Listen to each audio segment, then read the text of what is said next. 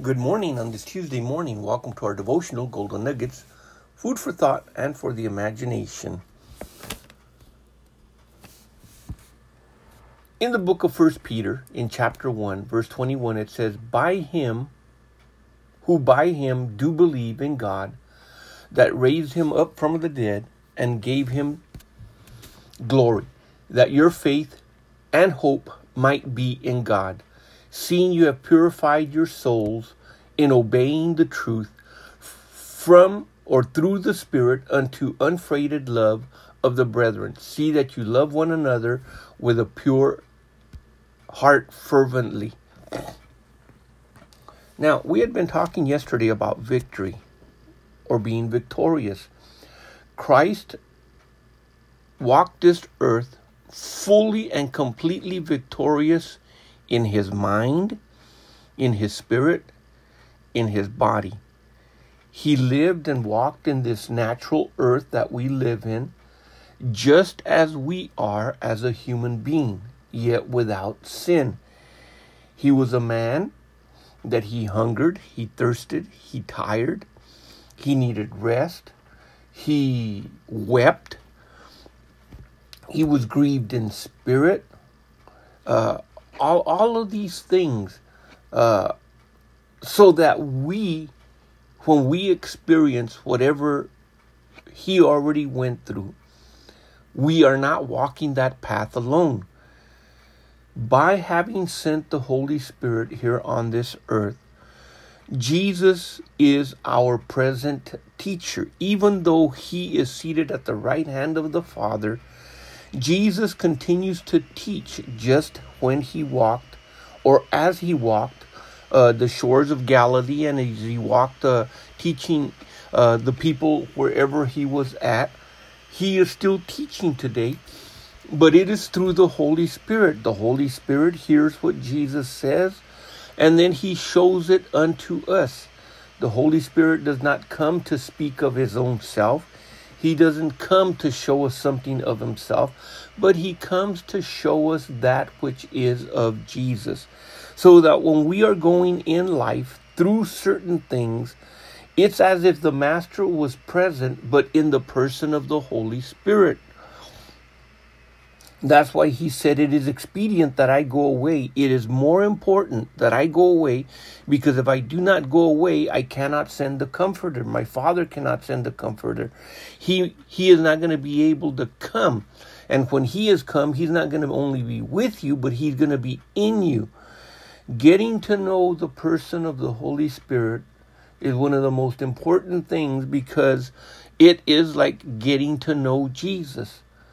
To know Him is to be able to understand the very heartbeat of God, to be able to know what it is and what the reason was for Him coming and why we are here called with a calling in our lives. When the, the Apostle Peter when he said that we have obeyed God, we have purified uh, our souls in obeying. Uh, you have to remember in our soul, when we talk about the soul, even though the soul and the spirit are so knit together that it takes the word of God to be able to separate what is spirit and what is soul, according to the book of Hebrews, chapter uh, 4, in verse 12. So we would consider the soul and the spirit one when most people talk about it, but the Word of God is capable of separating them both. And in doing so, we find that our souls uh, possess the, the will, the mind, and the emotion. Uh, our spirits, of course, are that life force that God has given. Uh, we used to be dead unto Him. We we were quickened by the Spirit of God. We were quickened by the Word of God. We were born again by that incorruptible seed. And in having done so, the scripture teaches us that we are we are uh, able to become victorious. Now, if we look at uh, First John in chapter five, it says, "He that is born again uh, overcomes the world." How? It is through our faith that gift that God gave us when we were born again. For it's not through works or of works, lest any man should boast, but it is the gift of God. We are born again by His grace and through faith. None of us can boast about it. So the next thing is in First Peter chapter 1 verse 23, being born again not of corruptible seed, but of incorruptible seed, by the word of God, which liveth and abideth forever. And this takes us back to what we had been learning in the book of Galatians in chapter number 6, uh, verse 6, 7, and onward. Uh, uh, be not deceived that God cannot be mocked, for whatsoever a man soweth, that shall he reap um, he that soweth to the flesh of the flesh will reap corruption. He that soweth to the spirit of the spirit will uh, reap life everlasting. In other words, uh, we are born of a seed. We are born of the Word of God, which is everlasting or eternal. And it abides forever. But whenever any other seed, and I'm talking about any any any word from man uh, that's the end you know you have cancer or that's the end. There's no solution to your problem or you know what you're gonna have to just learn to live with it and that's it. In other words man's seed his words uh, cannot be compared to the word of god. And when we try to compare them, we begin to realize that man's words and the seed that man gives is a corruptible seed. By that meaning, uh, it, it, doesn't matter how much or how many works we try to do on our own, it can never accomplish anything because our works, the works of the flesh, are always going to be stained and marred. They're going to be stained and marred because they are of the flesh. Uh, in the flesh abideth no good thing, except the flesh be surrendered and brought to the altar. The altar of God makes us holy. And by being holy, we're ready for his service. We're ready to present hands and a mouth and lips and tongues and legs and feet that can be instruments of righteousness. They no longer have to be instruments. In other words, the hand doesn't have to be against his fellow man uh, our our mouth and our tongue and our words don't have to be words uh, of hypocrisy or malice or envy or jealousy or hatred. Uh, we're changed. Now we can use our hands and we can use our words and, and use our, our, our members of our body as instruments to help others. So First Peter chapter 2 verse 1 says, Wherefore laying aside all malice and all guile and hypocrisies and envies and evil speakings as newborn babes desire the sincere milk of the word that you may grow thereby. If so be that you have tasted that the lord is gracious i beseech you uh, he goes on to say in Second Corinthians in chapter 10, I beseech you that uh, I may not be bold when I am present with that confidence wherewith I think to be bold against some, which think of us as if we walked according to the flesh. Verse 3 For even though we walk in the flesh, we do not war after the flesh.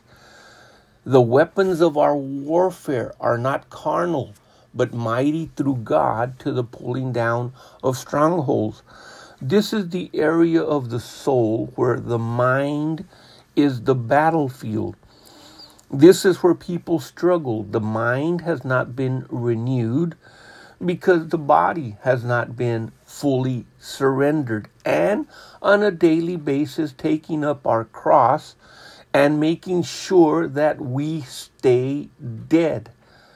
Dead to that old nature, dead to everything that is not of God. But even though we're walking in this physical flesh, I have already been crucified with Christ. The life that I now live in this flesh, I live by the faith of God. Faith is not a natural thing of the mind. Faith is not a natural thing of the body. Faith is not a natural thing of the soul. Faith is imparted as a gift when we're born again, and we need to learn to develop and walk in it. We desire the sincere word of God, the milk of the word. We begin to grow thereby. But our mind must be renewed.